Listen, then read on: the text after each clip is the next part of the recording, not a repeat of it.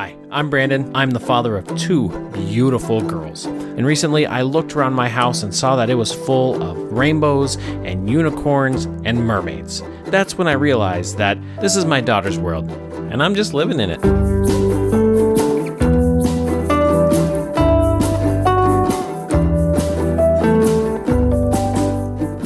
What's up, girl dads? We are here with another fellow podcaster. We're here with Paul. He is the host of the Dad Stuff podcast.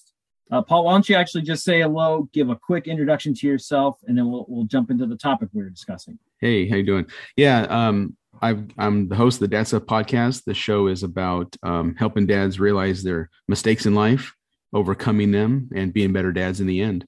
Um, I you know, I've got an older daughter and a couple of grandkids, and I've got two young children at home.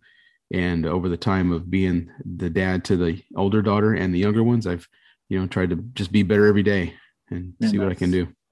It's kind of all we can ask for, right? And when it boils down to it, you can't can't expect perfection. All we can expect is that we get better every time we try. You I know, say that same thing to my kids all the time. Yeah. Yep. Yep. Growth, growth, growth mindset.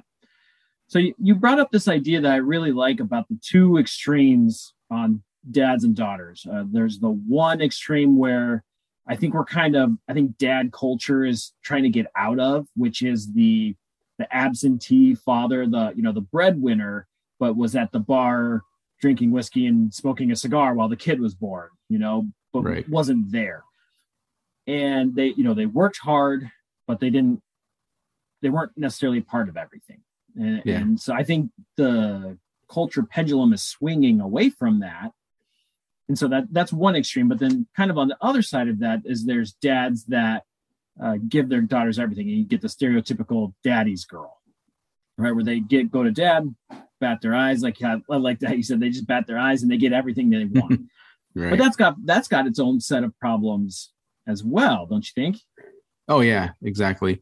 You can't have um, your daughter being the one who's just going to think that everything in life is going to come easy if she has a, a cute smile and bats her Mhm. eyes. You know, even though she does.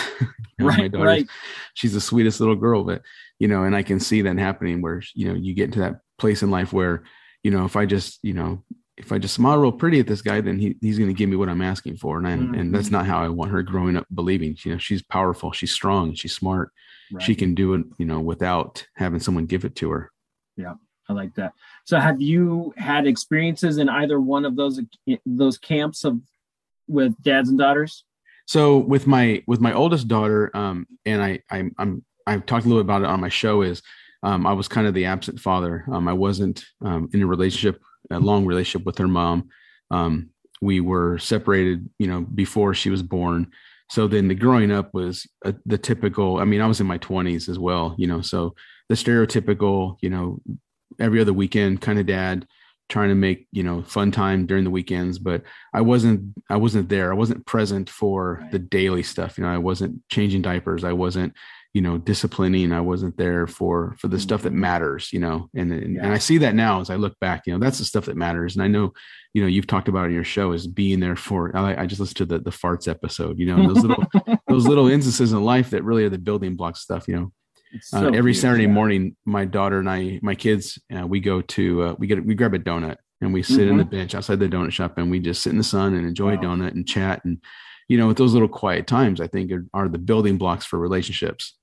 So using that time is going to help, you know. And with my little girl now, she is that she's she's just adorable. She's six years old, and uh, you know she's got these big brown eyes and curly hair, and she can just look at you and, and melt you down Right. and it's tough but I, I really am aware of of of what that um what that does as far as her growing up you know if she does get everything she wants then there's no boundaries established Yeah, Yeah, I agree. I uh I, my brother, I have an older brother and he has boys and a girl. And so he had his boys and so he was you know like dad on boys. We're hard on boys. It's just one of those things that's we we know what we're capable of and so we we push that on our boys. And then his daughter came along and he, she just melted him down, you mm-hmm. know. And then there's me, I didn't have any boys. So all I had was girls and and so I didn't know any different you know so i i've been raising my girls you know like boys your 'cause I- kids yeah. yeah i was i was in a house of all boys like i never had girls growing up, we were just it was just all boys all the time. So it was a rowdy, rough housing, you know, pretty hard kind not hard, you know, I didn't grow up on the streets or something, but you know, like uh like disciplinary tough boy stuff, you know, Right. the old older school boy uh, childhood. So that's all I knew, you know, and, and so I I haven't had to deal with that girls kind of batting their eyes at me and just kind of melting because I was like I don't I don't have anything different to compare it to. Right. So it just it, they don't it doesn't work on me all that much. But on the other side, what I have to do is remember that they're different than boys.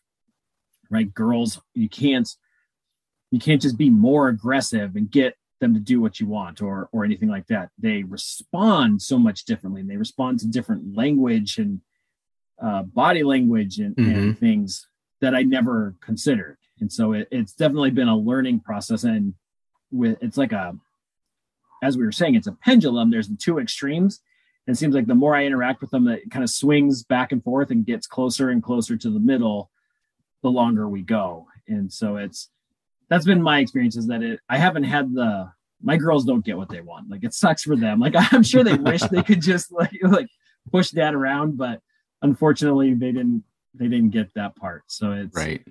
um, but it's so if there's if there's one thing that you learn from from your two experiences so you kind of said you have an older daughter and a younger daughter and working on getting better every time what is uh like what is some of the the biggest things that you've learned from those two different experiences I've really learned how how differently, like even at her age, my six year old, just knowing that I'm there, knowing that Mhm. if she needs something, that I'm I'm I'm present and I'm around to to help fulfill whatever you know she needs at that time.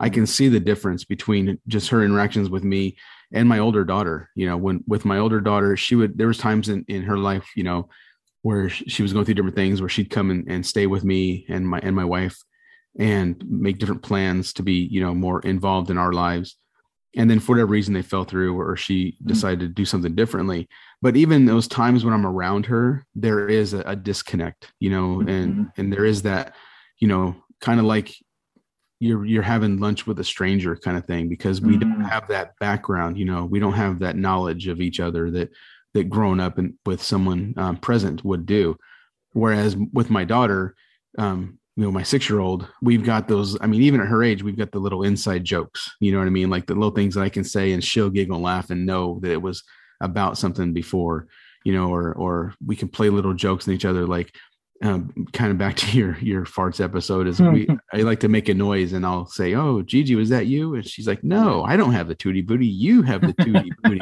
you know i mean like those are the little teeny tiny little things that are the building blocks for what i hope is you know a future relationship where when she's and i've said about my son too you know i want them to be able to come to me at six and nine and be able to talk about things so that when they're Mhm. 16 when they're 19 when they're 26 when they're 29 they're still coming to me and talking to me so Right. we set that foundation now and it's through trust and it's through it's through boundaries it's through letting them know that Yeah. you're not going to be there to to be a pushover but you're going to you're going to help them when they need help Yeah, yeah, I agree. There's a phrase that I use a lot. It's uh, confidence comes from consistency. right So your consistent presence there builds confidence in them that you will be there. And that's so it's so true It's kind Yeah. of like walking on a tightrope. Uh, You know, if there's no net, they're going to be real cautious and real risk averse. But if there's always a safety net there and that's unquestionable, they they can be bold, they can be courageous, they can maybe make a step that they wouldn't have done that fear would have held them back from because there's that safety net there. There's something that has been consistent in my life forever and it's not going away and I can count on that thing.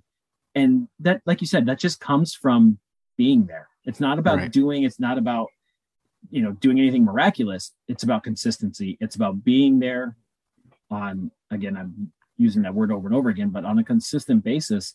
it's and true their though. confidence will grow there. You know, that's all it It's- is. It is difficult though i mean it is difficult to Yeah. be consistent it is difficult to be there you know um in your description of of the of the old stereotype of dads i, I think about watching the the mad men series Mm. you know and that was the typical dad you know he would come he would work you know 12 16 hours a day come home have a whiskey and and ask the mom how the kids were that day and there's no interaction there Right. so that's i mean it's easy to just be in your own lane and doing your own thing, going to work and focusing on your own life. It's difficult to to make that time, to prioritize that time and say, you know, this is going to be time for my kids. I'd rather sleep in and, and hang out and, and watch TV in the mornings, but I get up on Saturday and I take them for a donut. You know, it's simple as that is. It's consistent and they do it. And hopefully, you know, that's that it's that example that builds over time. They look at in their own lives when they go look for their own partner or they look for someone in their life who's going to be someone to help either yeah. raise kids with or, or build a life yeah. with.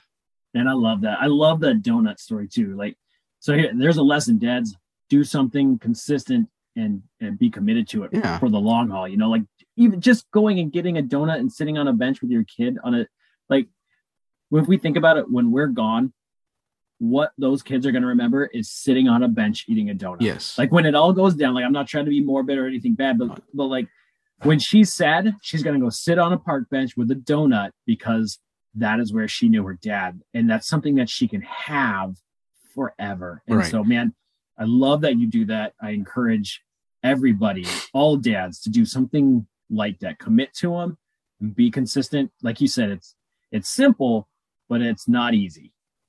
Correct. You know, simple things are often the most difficult. So, Paul, I love it, man. That's great stuff. Why don't you let everybody know where to find you, where they can reach out to you, uh, where to listen to your podcast, all, all the good stuff.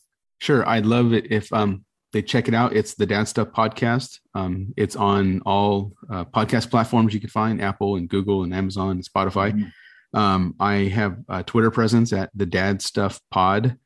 And uh, if you want to email me, then I'm at the Dad Stuff Podcast at gmail.com. And I really appreciate your time today. And this has been um, a great, a great experience. Man, I love it. Thanks, Paul. I appreciate you so much, man. Thank you for listening, folks. Don't forget to like, subscribe, and share this with all those girl dads you know.